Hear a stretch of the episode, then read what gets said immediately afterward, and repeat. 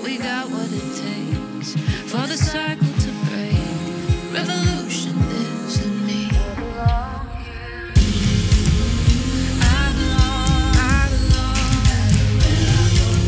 I belong. Welcome to the Untamed and Unashamed podcast. I'm your host, Jade Bryce, and I am a certified love, intimacy, and relationship coach. I help women reconnect to their bodies and their pleasure, and I help men to become a safe space for that by becoming fully embodied leaders.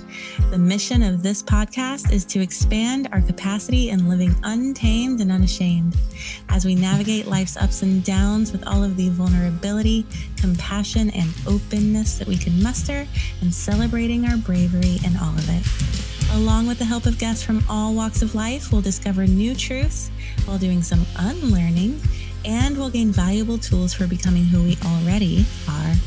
So I invite you to open your heart and be untamed and unashamed. So, today's guest is an anti trafficking activist and a survivor of human trafficking herself. Please be advised that this episode does discuss sexual assault, domestic violence, human trafficking, and drug abuse. This topic is very, very dear to my heart. And I wanted to have this guest on because I, human trafficking is something that I have thought about since I was a little girl for some reason. And it's, it's often on my mind and uh, I have been a longtime donor to Our Rescue, O U R Rescue, if you want to look that up. She'll also mention her nonprofit today as well. But the purpose of this episode and of why I post some of the stories that I do about it and why I had the episode about uh, how sometimes the uh, sex industry, like porn and strip clubs and all of that, can easily go hand in hand and uh, with sex trafficking. The reason why I have these conversations and why I post about this stuff at times is because, and the reason why we're having this episode today uh, and sharing her story here is as an effort to prevent what happened to her uh, happening to others uh, finding ways to keep our children safe, finding ways to spot whether we're on an airplane or a grocery store, finding ways to spot the victims, finding ways to spot the perpetrators, and um, yeah, becoming uh, activists in this area and becoming more aware. I do believe that, and it's one of the reasons why I chose a career in sexual healing I do believe that the more we heal our sexuality and raise um, the frequency in our sexuality on the planet, the more that this fallen version of sexuality will no longer exist. I don't know what else to do in the meantime. And that's why I want to have her on so she can kind of um, guide us, gives us, give us tips and tools. Uh, she does, she has a deep commitment to educating both herself and others about trafficking and most importantly, how to prevent it. She co-founded an anti-trafficking nonprofit in the US and she also works as a freelance consultant. She's going to share her personal experience as a survivor of human trafficking uh, and she does this with others to teach the importance of prevention and to provide the tools that individuals, community heroes, and larger organizations like law enforcement and healthcare workers um, need in order to recognize and assist victims in their communities. Her intention is to start conversations about trauma and trafficking and infuse communities with the passion that comes from believing that everyone is able to create change. Please help me welcome Alexandra Ford to Untamed and Unashamed. Hi. Hi, thanks for having me. Yeah, I was telling the listeners before you got on that, uh, like you, I thought of sex trafficking even as a child. It was something that I was really passionate about. I remember finding a journal from when I was like 12 and it's such a weird thing to write, but I wrote, um, you are not starving. Uh, you have air in your lungs and you're not a sex trafficking victim. Why are you not happy? It was such a weird thing to write as a 12 year old. that is um, wild. Yeah. I, it was something that for some reason was on my mind a lot as a kid. And then even in my young 20s, I had like statistics on my fridge just to remind me um, to be involved, to stay involved. And so um, I know that your story started out kind of similar in that, like, you were um, very passionate about the cause at a young age. Um, so I was hoping you could share some of that and maybe where that came from, and then um, the trauma that you endured yourself and part of, and then some of your overcoming. Absolutely. Um, so yeah, I got involved or interested in not so much sex trafficking, though that was part of it. Um, it was anti-child labor is what I knew it Mm-hmm. as. And that was when I was about 11 or 12 years old. And it was because I had a teacher who read us a story, a, a newspaper article rather. And the article was out of, about a boy, and he was a boy who was in Toronto. So I'm born and raised in Ontario, Canada. And he had heard about another little boy who had escaped child labor, and he was speaking out about it. And the little boy who spoke out about it was shot when he was doing so. Now, the Toronto boy had read about this and he had mobilized and started a nonprofit called Free the Children. And Free the Children was about kids helping kids. And the whole Mhm. thing was it was kid focused, kid run, and it was about kids helping kids uh, escape and prevent them from getting involved in child labor. And when I heard about this, I remember thinking, hold on, what? There's kids who work in factories? Like, that can't be right. So I found this niche of mine in advocacy at that age, and I loved it. So I skipped school dances to collect signatures for petition to send to our government. I raised money for school and health kits to send to kids overseas. I was just this like happy little advocate doing everything I could to work in this anti child labor, anti child exploitation field. Now, I did learn a little bit about sex trafficking at that time, though we didn't call it that. Um, it was, you know, the we were focused more on the labor and less on the sex uh, trafficking side of things, and we didn't use the word trafficking. Mhm. Um, and then a couple years later, I actually began being sexually assaulted by my best friend's uncle. Mm. And that really just derailed everything. Um, and that went on for many years. That wasn't a one time thing. It went on throughout my entire teenagehood, pretty much. And though I kept up a really good face, um, you know, I stayed in school, I got pretty good grades. Um, I really stopped being involved with Free the Children and I started doing drugs and just sort of had this sec- second life or like, yeah, this hidden life where I would be doing drugs and um, partying and mm, just making all these sort of bad choices. And a lot of that came from the fact that though I knew part of me knew that what was happening wasn't okay. There was a part of me that really thought that I was maybe just really worldly and mature, and this 30 something year old man was interested in me. I thought it was some sort of clandestine relationship. I didn't think of it Mhm. as. Yeah.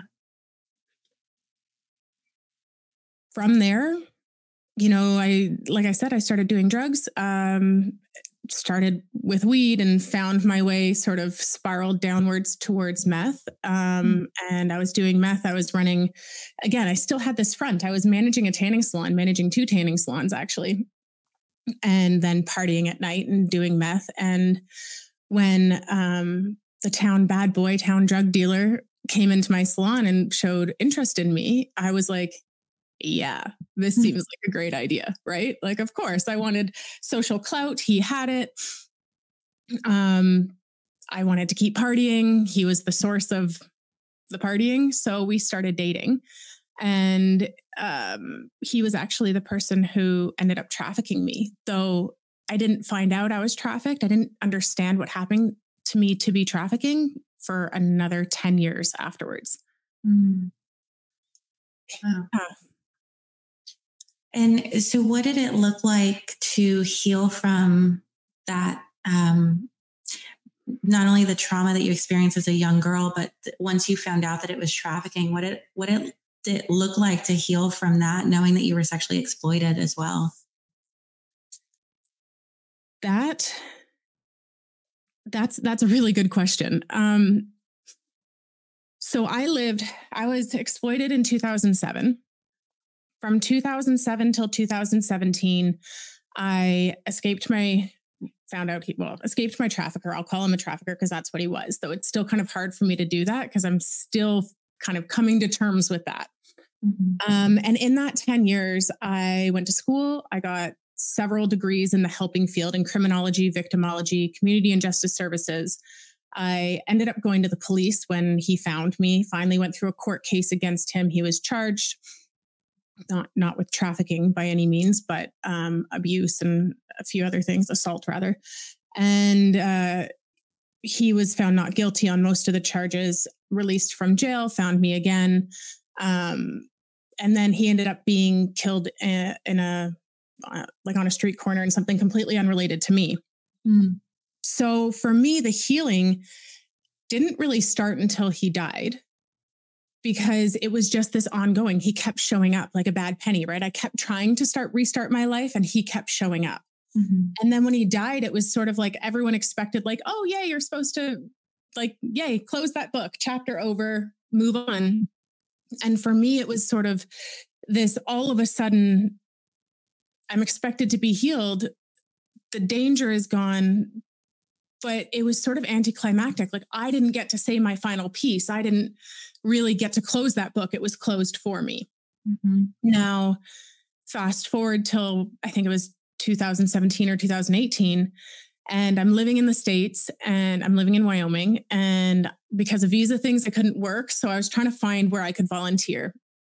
Someone connected me with a woman named Terry Markham who was doing anti trafficking work. And so I called her up and I said, Hey, I don't know a thing about human trafficking, but I have a history with domestic violence and sexual assault, uh, personal history. And I've worked in this field, in the helping field for the last 10 years. So I'm sure I can learn. And I tell her a little bit about my story.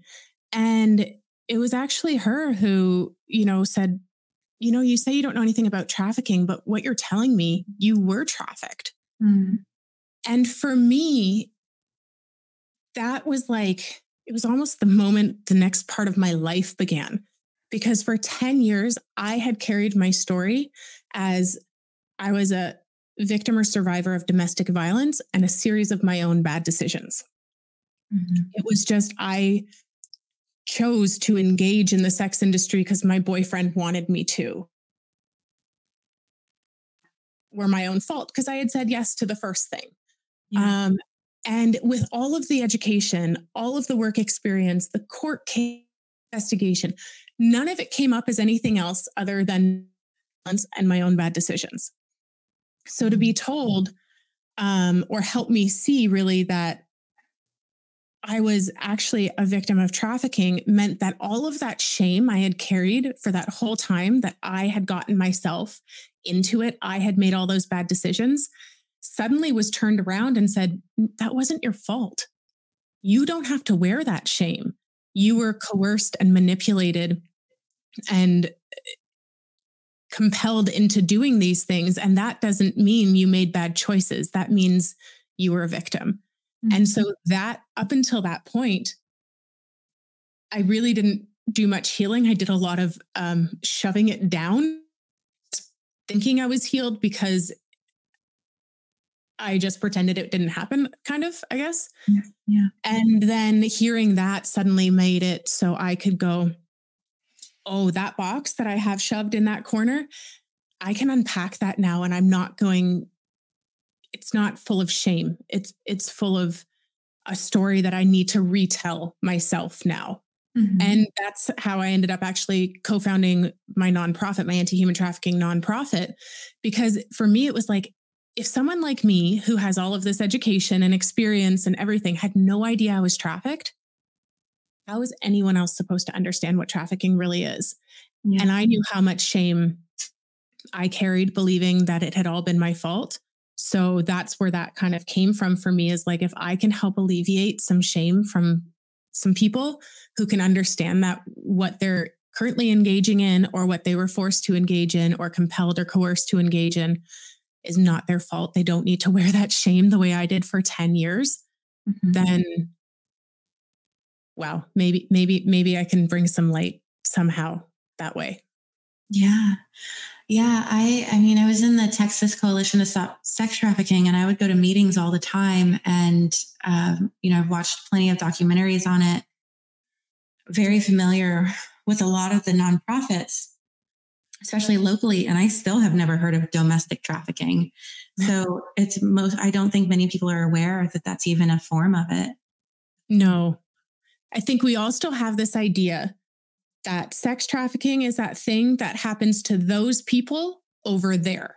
Mm-hmm. Whatever that exactly means in your specific mind, it's certainly it, it just it's this disconnection of it's that problem that happens to those people over there. Mm-hmm. And it makes it so we don't have to connect to it. But when it we understand that domestic sex trafficking is as simple as someone compelling or coercing someone else to pr- engage in commercial sex and then they benefit from it we understand that absolutely is happening right here mm-hmm. wherever your here is it is happening yeah and so for those who are listening and they're not uh, this is the first time they're even hearing of trafficking not just sex trafficking or domestic trafficking.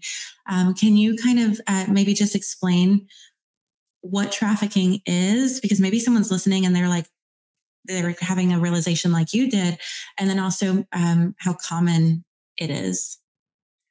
Absolutely. So i kind of what i just threw out was kind of a good definition. I try and stay away from the legal definitions because they are filled with legal jargon that i think confuses the issue even more mm-hmm. So I think most people, when they think of trafficking, they confuse it with smuggling. So they think of shipping containers filled with people, mm-hmm. you know, and crossing um, country lines, country borders. So that is smuggling. That's a different crime. Human trafficking is really compelling or coercing uh, a person to provide labor services or um, work in the commercial sex industry and for a third party to profit. So my boyfriend profited off me using my body mm-hmm. in a sexual manner that's trafficking and that's as simple as it is right when i say simple i don't mean to to make it seem smaller but we think of it like for example the movie taken it happens overseas or it's a massive crime ring or crime organization mm-hmm. sure that does happen um we also when i hear stories about it or i see things go over facebook like you know uh, traffickers will put a zip tie on your car and follow you or something and snatch you off the side of the road that's not what happens. I'm not saying it never happens. I'm mm-hmm. saying it is much more likely to be someone you know, love, or trust, um, someone who is either already part of your life or who has ingratiated themselves into your life as either a parental figure or a boyfriend or a lover in some way. And they coerce you into using your body to make them money. Mm. Yeah. So I'm curious. Uh, this isn't this wasn't something I had planned on asking, but I'm in Texas. I don't know if you're familiar with um, much of what goes on in, in Texas. Because are you still in Canada?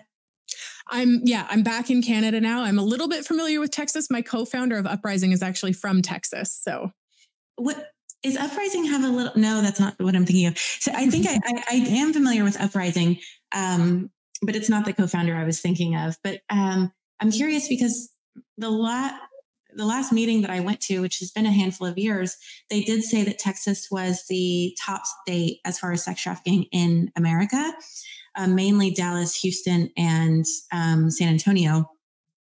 And uh, I'm curious why.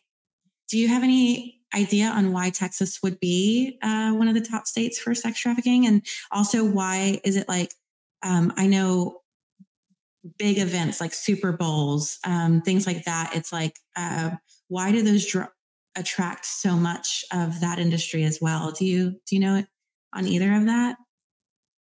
A little bit. So I can't speak specifically to Texas, but mm-hmm. I can speak to big cities. There tends to be uh, more instances of trafficking, or it's more well better documented i think mm. a higher population higher population more opportunity for victims, more opportunity for buyers, mm-hmm. um, more opportunity for more money made. And it's more the trafficking that is a little bit more in your face. Um, so, street level prostitution, um, strip clubs, escorting, that sort of thing. Mm-hmm. There is absolutely still trafficking that happens in more rural areas. We see more uh, familial trafficking in rural areas. Mm-hmm. Now, to your other point of Super Bowl and all of that, there was definitely for a long time a really big push around Super Bowl is the biggest day for human trafficking in the States. Now, that's been debunked. Mm-hmm. And part of that is because trafficking happens every day. Mm-hmm. every day. It, it's constantly happening.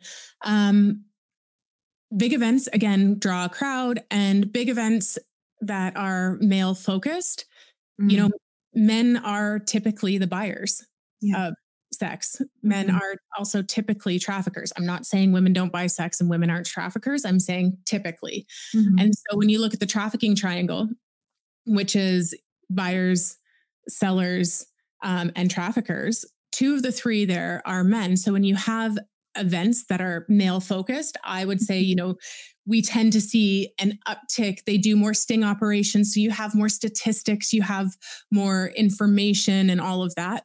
Mm-hmm. But to highlight that, we've kind of moved away. Um, even in the last couple years, I've noticed a shift away from highlighting the Super Bowl as being, you know, America's number one day of trafficking because it really diminishes the idea that people are being victimized and trafficked every day. Yeah. We can't just say this is the day that it's bad and every other day it kind of happens. It's happening every single day. Yeah. And I know um, that in San Antonio, I remember uh, being at a meeting once and they were talking, they had a um, survivor come up and speak. And they were they were sharing a story about and it was a neighborhood right by the college. It was a nice suburban neighborhood uh, that they had just um, discovered. And there were like 12 girls there that they found under the age of 14 in this home.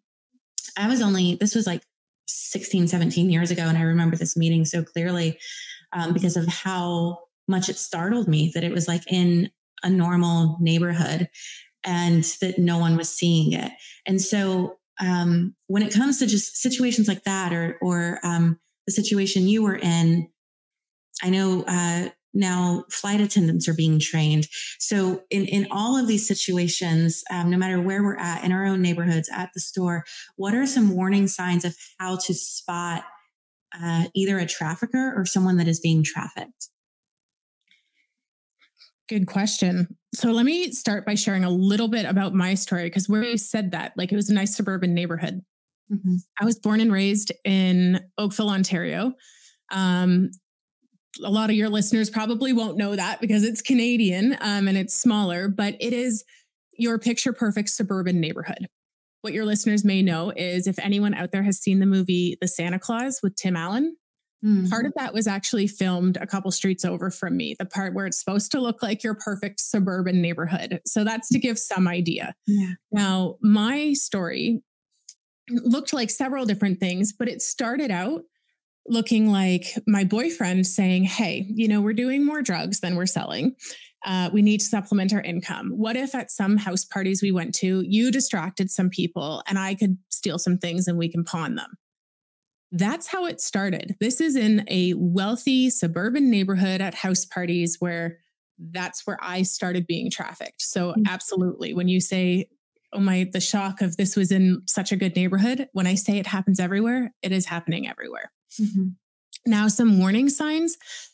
Um, I'm pausing because I'm always a little bit hesitant because a lot of the warning signs of someone being trafficked can be warning signs of someone in, you know, a stressful life situation or whatever it is. And it's hard for me to say, look for these signs because it can cause other people to be overlooked and it can cause people to kind of hone in on certain things. Having said that, there are some things we can share.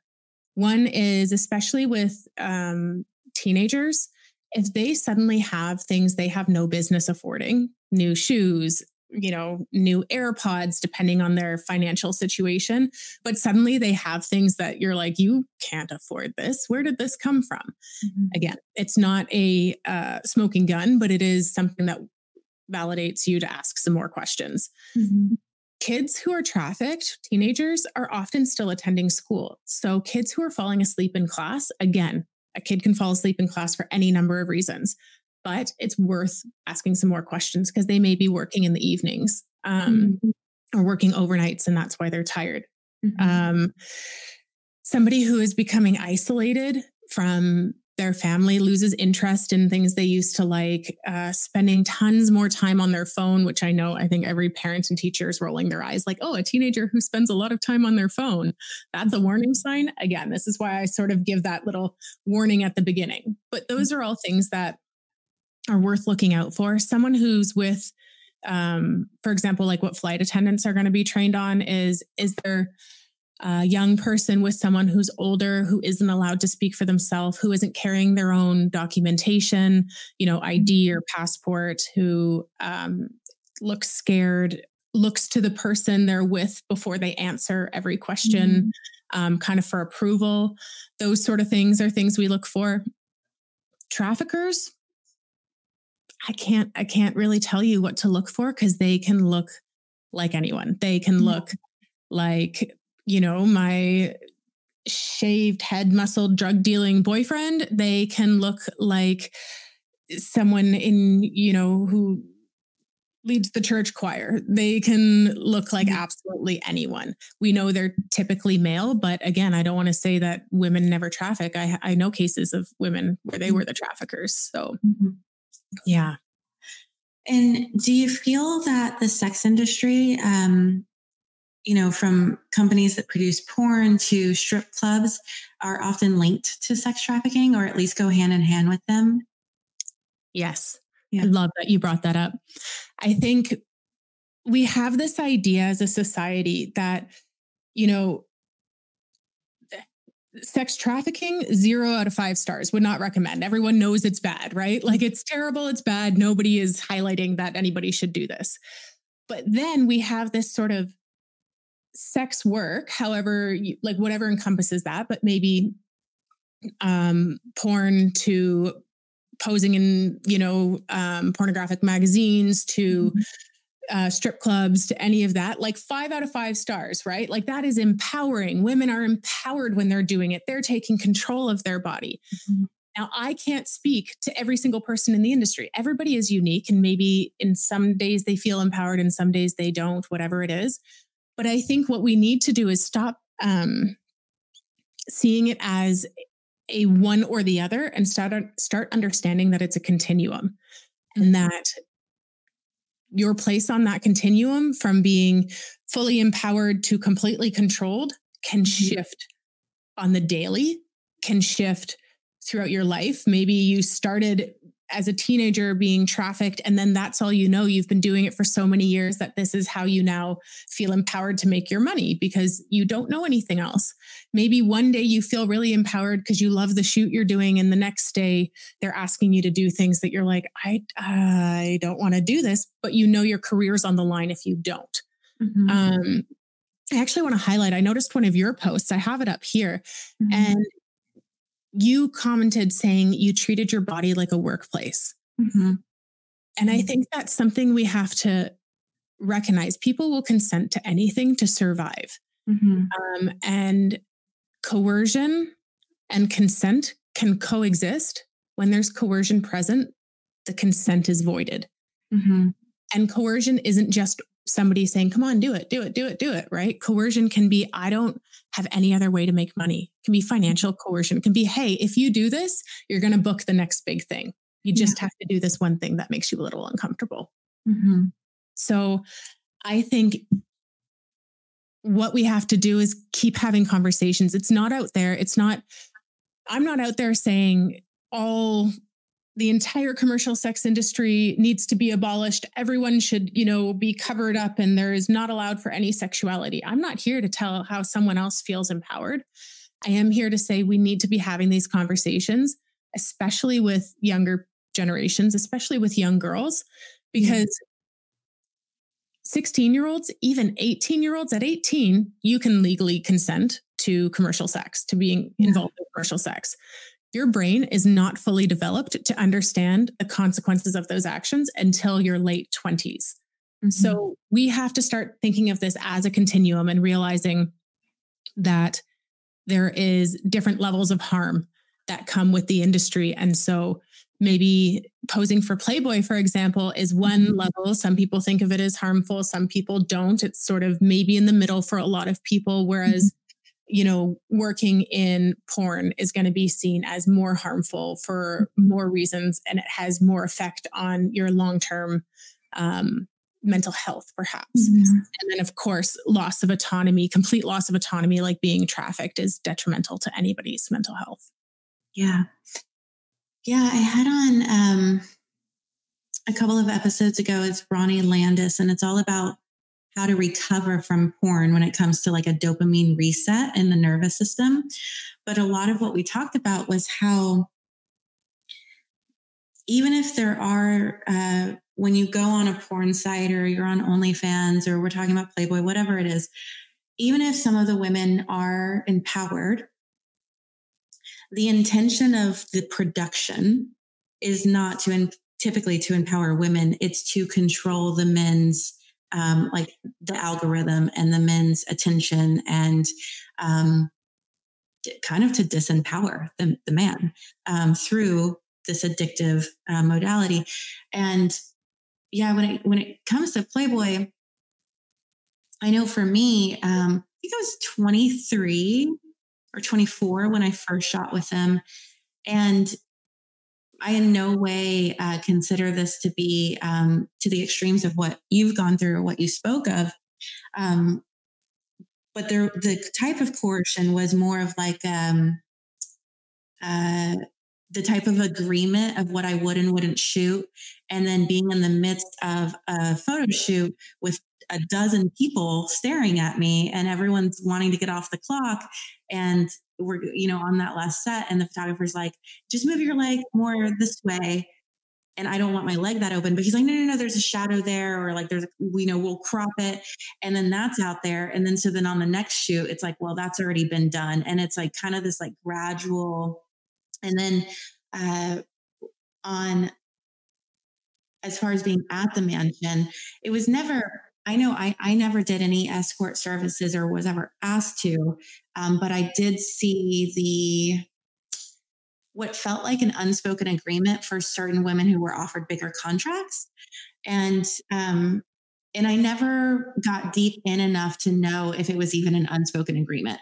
But I do know that um, a lot of the Playboy models that I worked with, not a lot of them, but a handful of them, it was their boyfriends that convinced them to do it um, it was their boyfriends that convinced them to have a sugar daddy to furnish their home.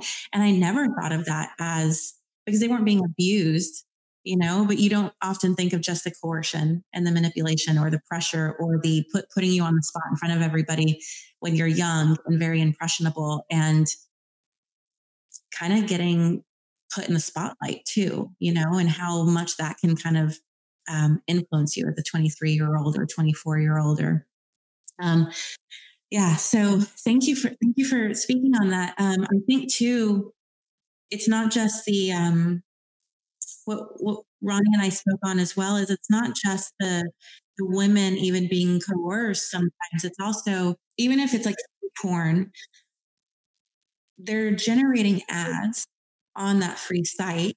And from what I've been taught, that um, porn is often heavily linked with sex trafficking. And so even if you don't feel like you said, it's like sex trafficking, zero out of five stars.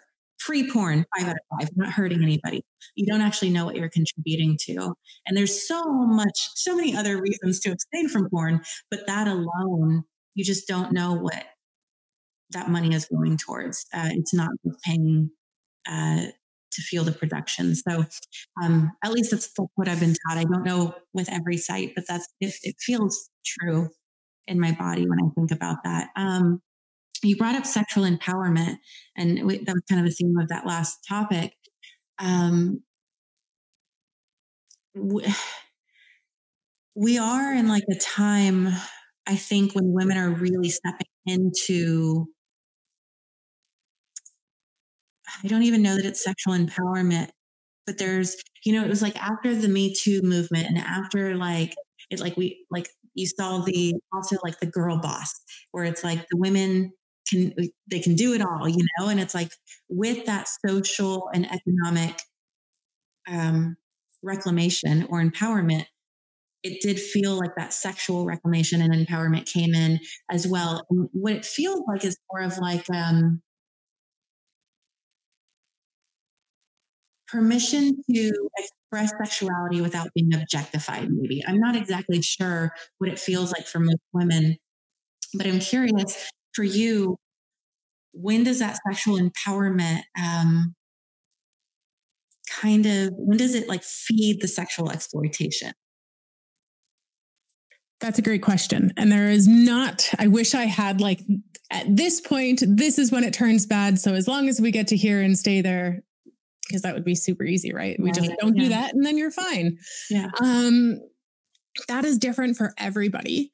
And mm-hmm. there's arguments to be said that there is like no empowerment in overt sexuality. And then there is arguments for sex is nothing more than what did one of the comedians like it's the same as making a subway sandwich i think uh, i think it was john oliver did a bit on that mm-hmm. and a lot of uh, people who have been in the sex industry are like no it's not let, let, me tell you that um, but when does sexual empowerment become exploitation i think one we have to first really get away from um, the me versus we, we mentality. So just because it's good for me, I feel empowered.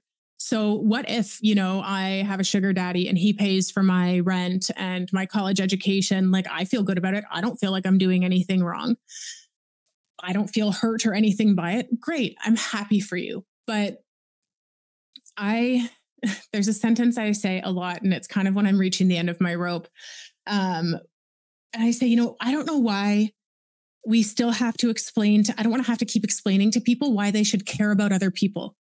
But the fact of the matter is, the sex industry preys on people, on vulnerable populations more than anything. So if this, I always say this if this industry was a great way to make money, super empowering, not harmful, all of that, then, and this is controversial, but why aren't more white men doing it? right? They are the buyers more often than not. They're not the people who are selling their bodies. If you look at the general populations of people who work in the sex industry, they are minorities, hmm. indigenous population, women, children, LGBTQIA population. You're not seeing empowered people who have a bunch of other choices choosing to do this more often than not. Not saying never. I don't speak in absolutes because it just doesn't ever go well. Um, but if we know that at the foundation, this industry is exploitative, then the only way we can get to a place where we can say it is empowering for the majority, because it'll never be again, never an absolute, but you have about 2% of people who work in the sex industry right now who are truly, truly deeply empowered. The other 98%, and this, these are not, these are general statistics. I'm not like throwing out an actual fact, but generally the other 98% are being exploited. And we cannot have 2% of the population speak for the other 98% because they're telling the story that we want to hear. They're mm-hmm. telling the story that feels good for us to listen to, that people who are doing, the girls doing porn want to be there. They're having fun mm-hmm. right? We're not harming anyone when we're watching it. We're just helping pay someone's rent, right? If I'm ordering an escort to my room, I'm just helping her pay rent. That's what we tell ourselves. Mm-hmm. But if we ever want to see this industry become non exploitative, then what we have to do is fix things like, first of all, gender discrimination. We need to fix that. Um, we need to fix racial discrimination uh, sexism. We need to make post secondary education not, you know, put you in the hole hundreds of thousands of dollars. Um, we need to have better care for uh, single moms, single parents, and better childcare. Like all of those things are the driving factors for the majority of the population in the commercial sex industry. It's not because they're like, hey, I went and I got a great education. I feel very empowered about what I'm going to do with my life. And what I truly want to do is sell my body. Mm-hmm. Do those people exist? Sure, but they're not the majority of the population. Yeah. So I think there is, Absolutely. You know, there's a, a reckoning coming with women being like, you can't control me anymore. Please and thank you. Like, we still say that because we've been conditioned from a very young age to not cause trouble, not be the girl on the shoot who makes everyone stay late, right? Just kind of, I don't want to be the troublemaker. Good girl conditioning. But we can reclaim our sexuality without it harming the most vulnerable of us, I think. Or we need to work towards that goal.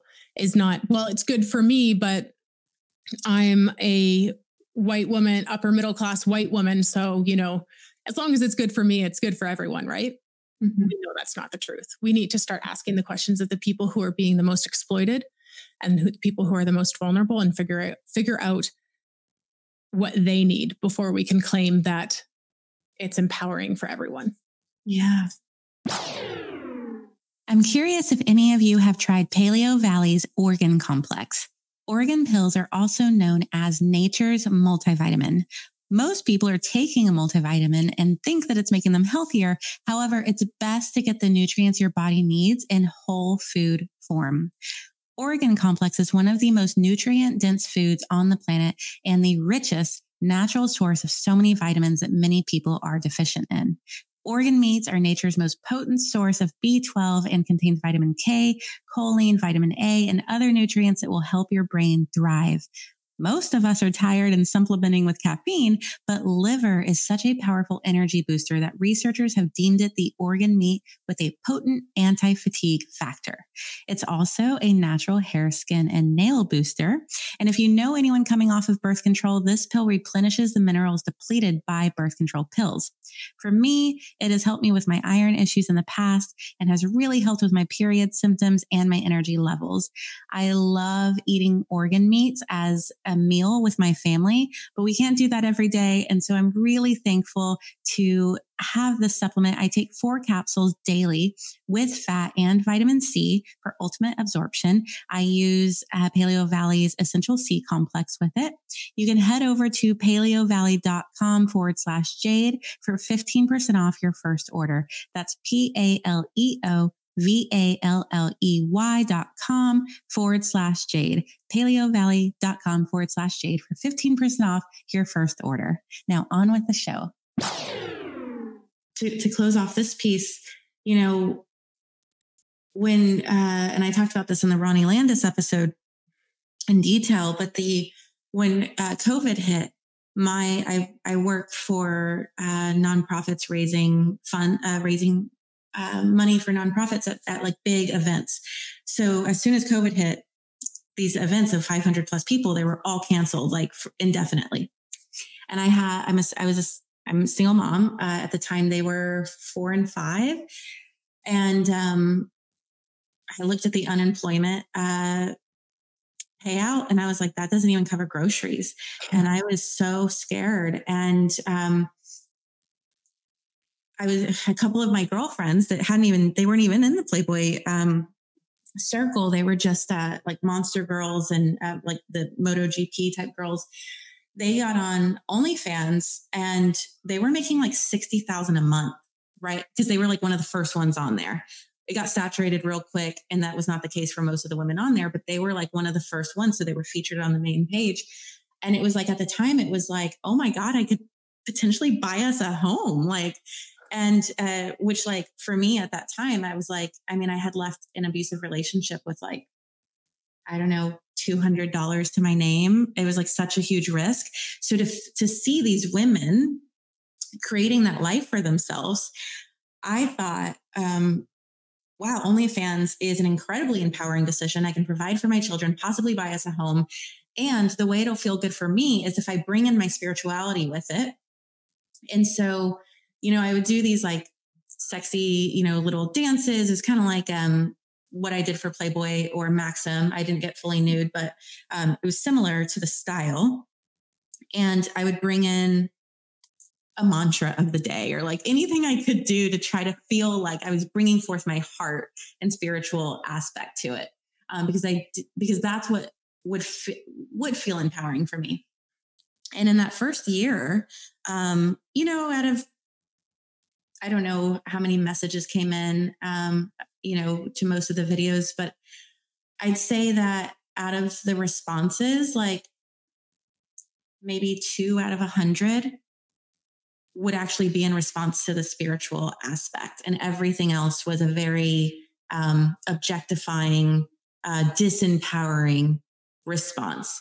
And then when I really felt into like, man, this is not in alignment, and I started to notice um, how I hadn't healed my sexuality, my my own sexual trauma, and these videos were very robotic and impersonal really.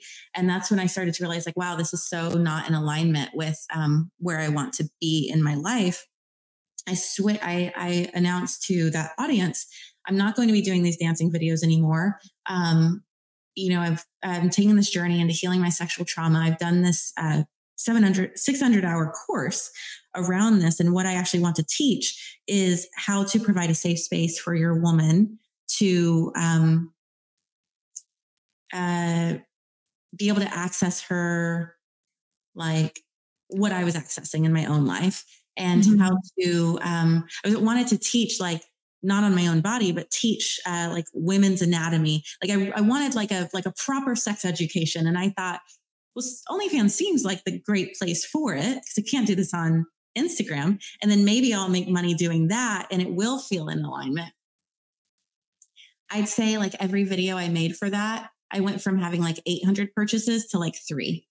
And so it's another thought of like, if it, if that industry was so empowering and those platforms were so empowering, then that probably would have worked, you know, um, that uh, with that audience, they would have been drawn to that as well, you know, and the messages would have been different. So it is, it's a, it's, uh, it is a confusing thing of like, well, what does sexual empowerment look like? And I suppose for me right now, um, it's feeling that I've integrated my trauma and I'm able to feel fully seen by my partner in union. That feels really sexually empowering for me. How it looks like to um, my podcast audience and my social media audience, I'm still figuring out because I do want to make sure, and I talked about this with the Ron, Ronnie Landis episode, I do want to make sure that I'm not fueling any sort of addiction that uh, goes hand in hand with the disempowerment of any, like you said, the minority, the children, the women who may f- seem like they have a choice, but they really don't. Um, Absolutely. So yes, yeah. Um, so, to close off with ways to protect um, children in our community, what are the top ways to protect our children and our teenagers when it comes to being online, uh, when it comes to talking about consent? Um, what did you need as a teenager? Like, what was the talk that you would have needed to have? Um, how do we empower our children and teens to protect themselves? Love that question. Couple ways. One is, like you said, talk about consent. You can talk about consent with your kids starting at like 18 months, two years old. I, I have, so I'm a single mom too. I have a four year old and a two and a half year old. And, you know, I started with my son when he was about 18 months and he'd want me to tickle him and I'd tickle. And then, as any kid, no, stop, huh, right? Oh, you said stop. Mummy's hands are up. You told me to stop touching your body. Mm right? Little things like that. And it doesn't have to be every time. I'm not saying you can't just have a tickle war with your kid. I'm saying you can start the conversation there mm-hmm. with, you know, as kids age, when grandma or grandpa come over, don't force them to kiss and hug grandma and grandpa. Just yeah. because they feel grandma and grandpa may feel a close relationship with your children, your children may not feel that same with them. Mm-hmm. And so yes, they still have to be polite and say hi to people who enter the home, especially family members, but maybe they don't have to hug or kiss people they don't want to. Those are where you can kind of plant seeds really young. Um, continuing that conversation means, first of all, not just talking to girls. The amount of times when people find out what I do, I hear, oh, I have daughters, or so uh, someone I know has daughters. They need to hear this.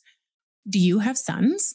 Because as I explained earlier, two thirds of the trafficking triangle is men. We have to invest in boys and men, mm-hmm. fully thinking, feeling, emotionally expressive boys and men. Mm-hmm. We also have to talk about consent and the fact that it can exist with coercion. Someone can say yes and their yes was coerced and what does that look like so when we're talking to you know preteens and teenagers who are going to start you know exploring their sexuality we need to make sure that um, boys and girls understand not just how to feel when their body is trying to tell them no even if the word yes is coming out of their mouth but how to recognize when someone's saying yes, but their body is saying no. So they're like, yeah, okay, we can do that. And they're shrugging their shoulders in or making their body smaller. They're mm-hmm. hesitant. Mm-hmm. They're not making eye contact.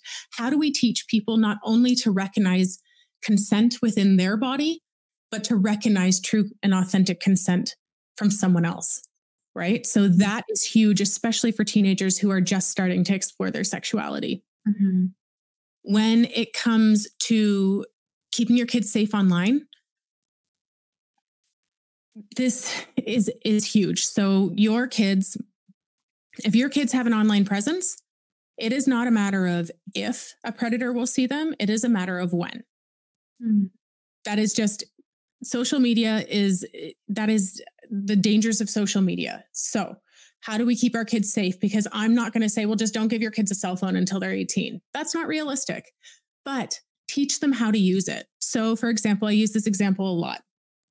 When your kids are growing up and you want to teach them how to cross the road, you don't just say, like, good luck, kid. Hope, hope you make it. Mm-hmm. You at first are carrying them, right? And then maybe they're walking beside you, but you have a death grip on their wrist. And then maybe they're allowed to kind of hold your hand or just hold on to your belt loop, or then they're allowed to walk next to you. And then eventually you stand on the edge of the road, you coach them, and they're allowed to cross by themselves. And then eventually you trust them that they can cross a road by themselves. But if at some point you see them not looking both ways or just darting out into the road, you're going to dial it back. Okay, no, I'm seeing that you're really not practicing some of those safe te- safety techniques we talked about. So now you're going to have to hold mommy's hand for a while when we cross the road because you're not mm-hmm. being safe. Mm-hmm. So, with online safety or giving a kid a cell phone, for example, same thing. You don't just, here's a cell phone, good luck. You know, I hope it all turns out well for you.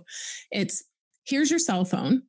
Um, I bought it for you. So it's mine, really. Um, it doesn't go in your bedroom. It doesn't go in the bathroom. Those were where we know most sexually suggestive photos are taken. So cell phone stays in uh, public areas of the house. Overnight, it charges in the kitchen.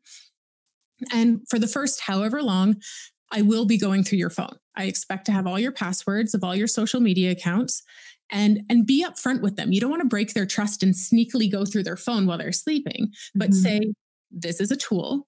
It has some great things about it. There can be some dangers. So I will be going through your phone and anything that I come up with or I come across um, that I'm going to want to talk to you about, we're going to sit down and talk about. Yeah. Now, as they grow, as you come to trust them um, and they show you they can be trusted, maybe that turns into uh, the first Friday of every month, we're going to go through your phone together, you know, your DMs, and, and you're going to show me kind of what's happening in there. And then you're going to slowly give them more um, freedom as you trust them. That's going to look different for every parent and child relationship for every kid but mm-hmm. it also gives you an idea of how they're reacting to people. Um, you have to let them know people are going to message you. And if it feels too good to be true, it probably is. Yeah. The other thing I throw out there is uh, two tips. One, when I'm talking to teenagers uh, or talking to kids, look out for your friends because I think we all know that for ourselves, we might kind of explain things away or be like, oh, well, it's different for me, or this person really does like me. But when your friend has a boyfriend or girlfriend you don't like or you don't think treats them right, you might be more apt to notice that. So look out for your friends because you might notice something about your friend and or your friend about you that you may not kind of pick up for yourself. Mm-hmm. And the other thing with parents, um, a tip or trick I learned, um, and my kids are too young for it now, but I will absolutely be implementing it, is come up with something, whatever it is. The person I spoke about used like a playing card, it was like King of Hearts or something that they kept in a drawer in their kitchen. And if the kid ever had something really serious they had to tell their parents that they were super ashamed of or terrified to tell them, it was bring me this card and it will remind you that you're scared. It will remind me rather that you're coming to me with something that you're scared to talk to me about. And I think as a parent, it gives you, because a lot, you know, what do you mean you sent a naked picture to a stranger? It's like, what would you, what are you thinking? You know, that kid who gets that reaction is probably not going to come and speak to their parents again if something bad happens. Yeah. But the parent who maybe is thinking that in their head, but goes, wow, you must be really scared right now. Thank mm-hmm. you so much for sharing that with me. Let's talk about our options. Mm-hmm. Right. Mm-hmm. Or the kid who's at a party who suddenly realizes that they're saying, Oh, if you want to ride home, you have to give me a blowjob or something like mm-hmm. that. Right. Mm-hmm. Then they can say, Hey, uh, I got to call my parents. And the parent, rather than being like, You're at a party? Oh my God, like, can't believe you disobeyed me. It's, Where are you? Okay, mm-hmm. I'll be there to pick you up. We'll talk yeah. about this tomorrow. You know, all of those things. Um, and yeah, the last tip I give, I'll give parents is if you only feel comfortable getting to know three apps, you only know how to use Instagram and Facebook and, and TikTok or something, then your kid only gets to have three apps on their phone. Yeah. If they want another app, cool. Which one are you deleting? Mm-hmm. You have to not be your kid's best friend when it comes to the phone, mm-hmm. um, to online. Online has a lot of great benefits to it, but if it's not treated with um, understanding the level of risk it comes with as well, then it can be extremely dangerous. So yeah. I think we all need to to realize and recognize that and treat it as a, a tool that has benefits but also has risks. Yeah, I love that you brought up talking about consent with our boys because I remember I don't remember how it was sometime in my 20s. I spoke to a man after I felt like he didn't take my no. And it didn't feel at the time like rape because once once we were doing it, I went along with it. Mm-hmm. But I mm-hmm. did say no a couple of times.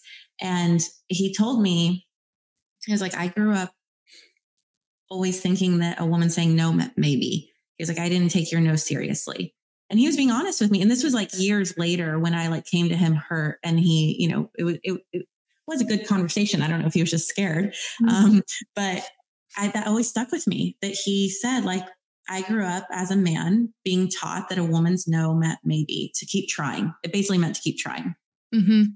and also the other thing about speaking to our boys is is the other side of the conversation as well because I know that we have a higher statistic of women being victims, but I also think that most men don't come forth because it's a different type of violation. It's like a violation on being a man.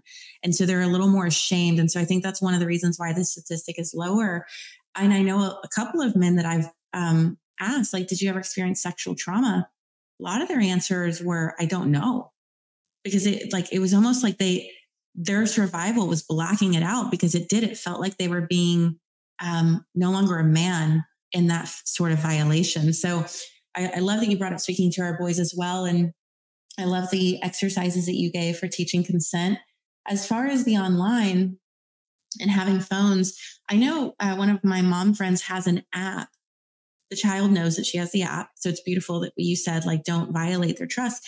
Her child knows that they have the app and her app um, basically it's hooked up to her son's phone in a way that if she wants she can get on his apps and in his messages and see everything mm-hmm. and she has trigger words set up that if the word alcohol sneak out uh, sexy like whatever trigger word she has uh, blowjob uh, it alerts her phone so that's really cool that we are developing tools like that. And another tool that she has told me about that's really cool is that if he's at a party or at a friend's house and all of a sudden starts to feel uncomfortable, he says, Hey, mom, did you buy bananas?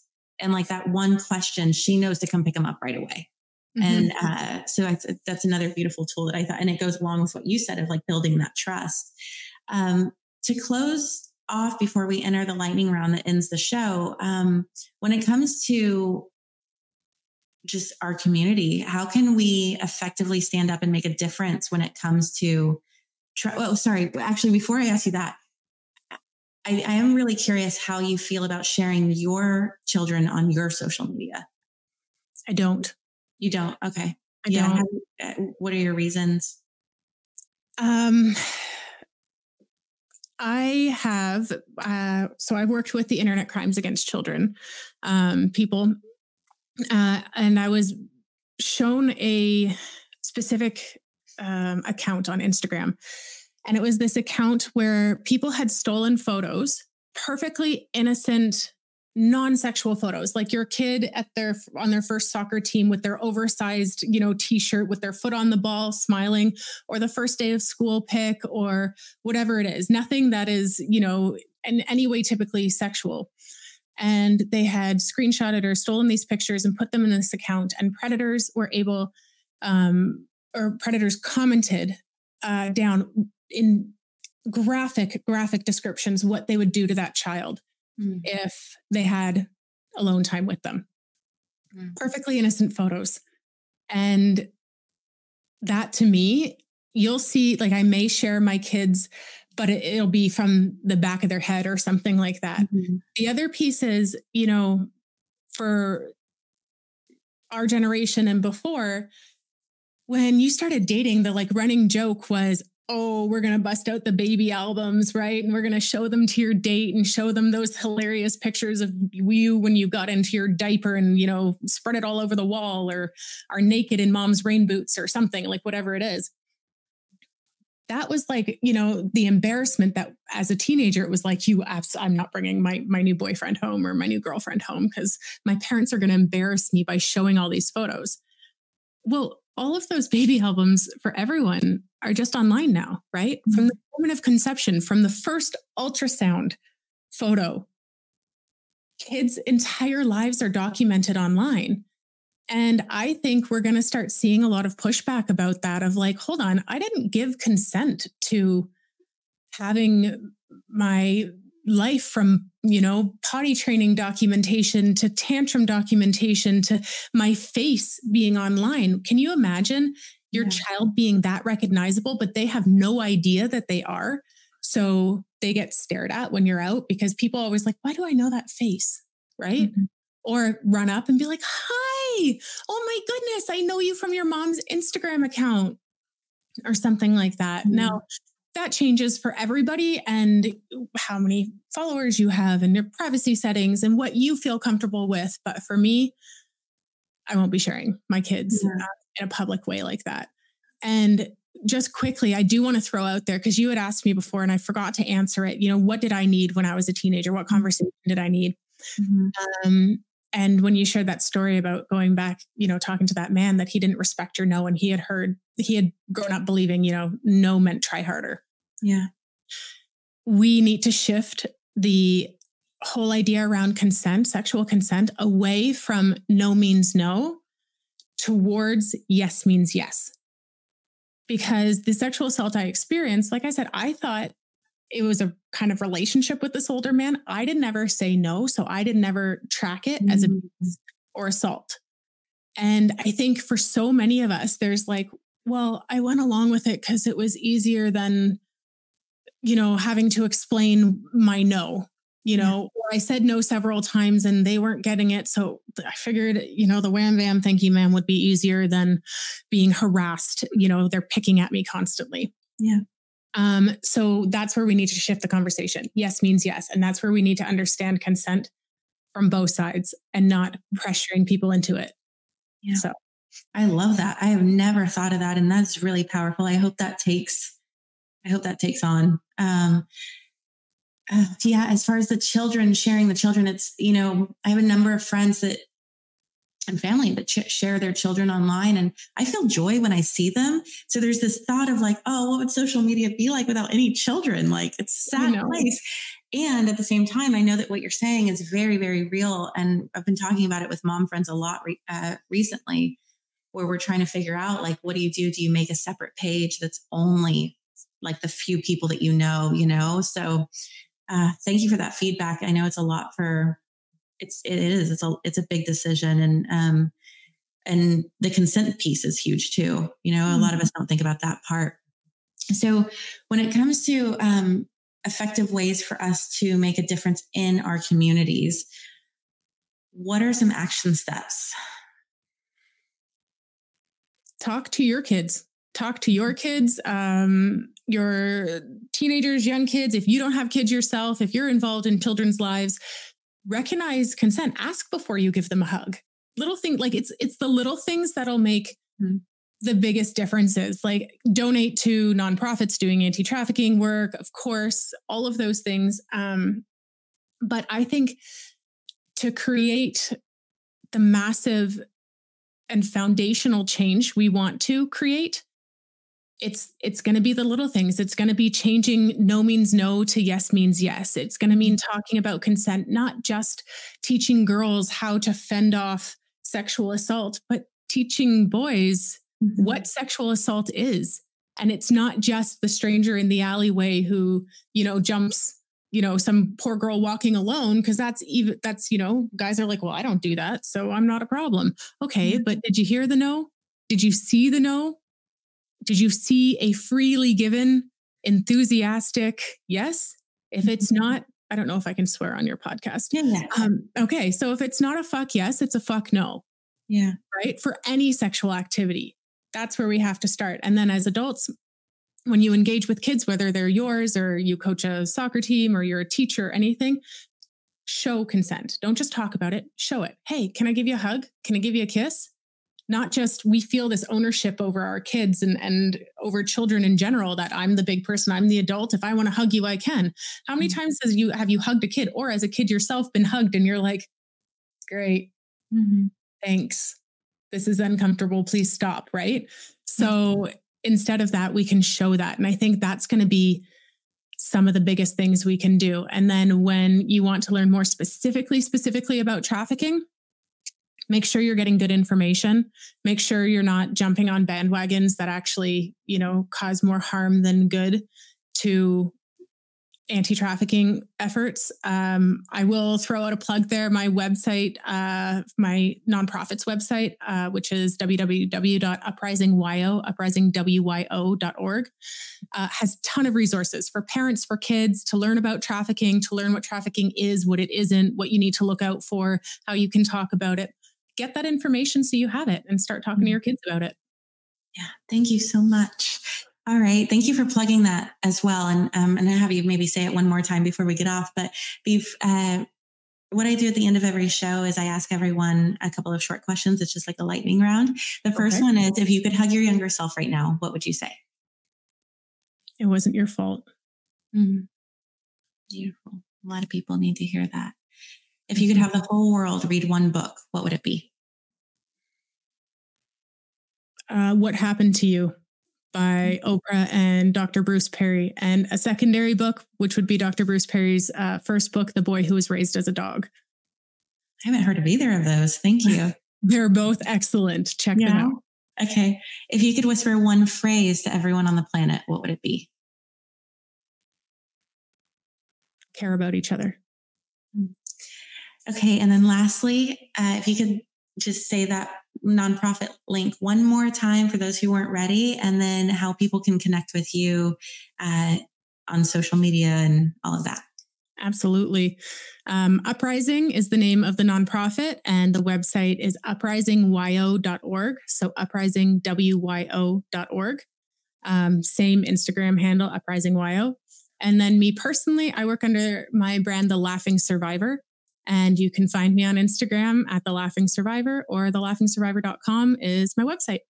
Perfect. Thank you so much. It's it's really beautiful to um to not only develop this new awareness around the different types of trafficking and and I love uh the instead of no means no, yes means yes. That feels really, really important. So I'm really thankful for the tools that you've brought on today and that you're putting out into the world. And I also just uh, I mean, I'm sure you get this a lot, but I, admire the strength that you embody after all that you've been through. So thank you. Thank you for taking the time. Well, thank you so much. And thank you for taking your platform and using it to discuss such a serious and difficult subject, but it's so important. So I appreciate that. Yeah, thank you. All right, you guys. I know that can be a really activating few topics to listen to, especially if you're a parent. Um, I mean, being a woman in the world that can already feel activating to listen to, to, to a conversation to be in.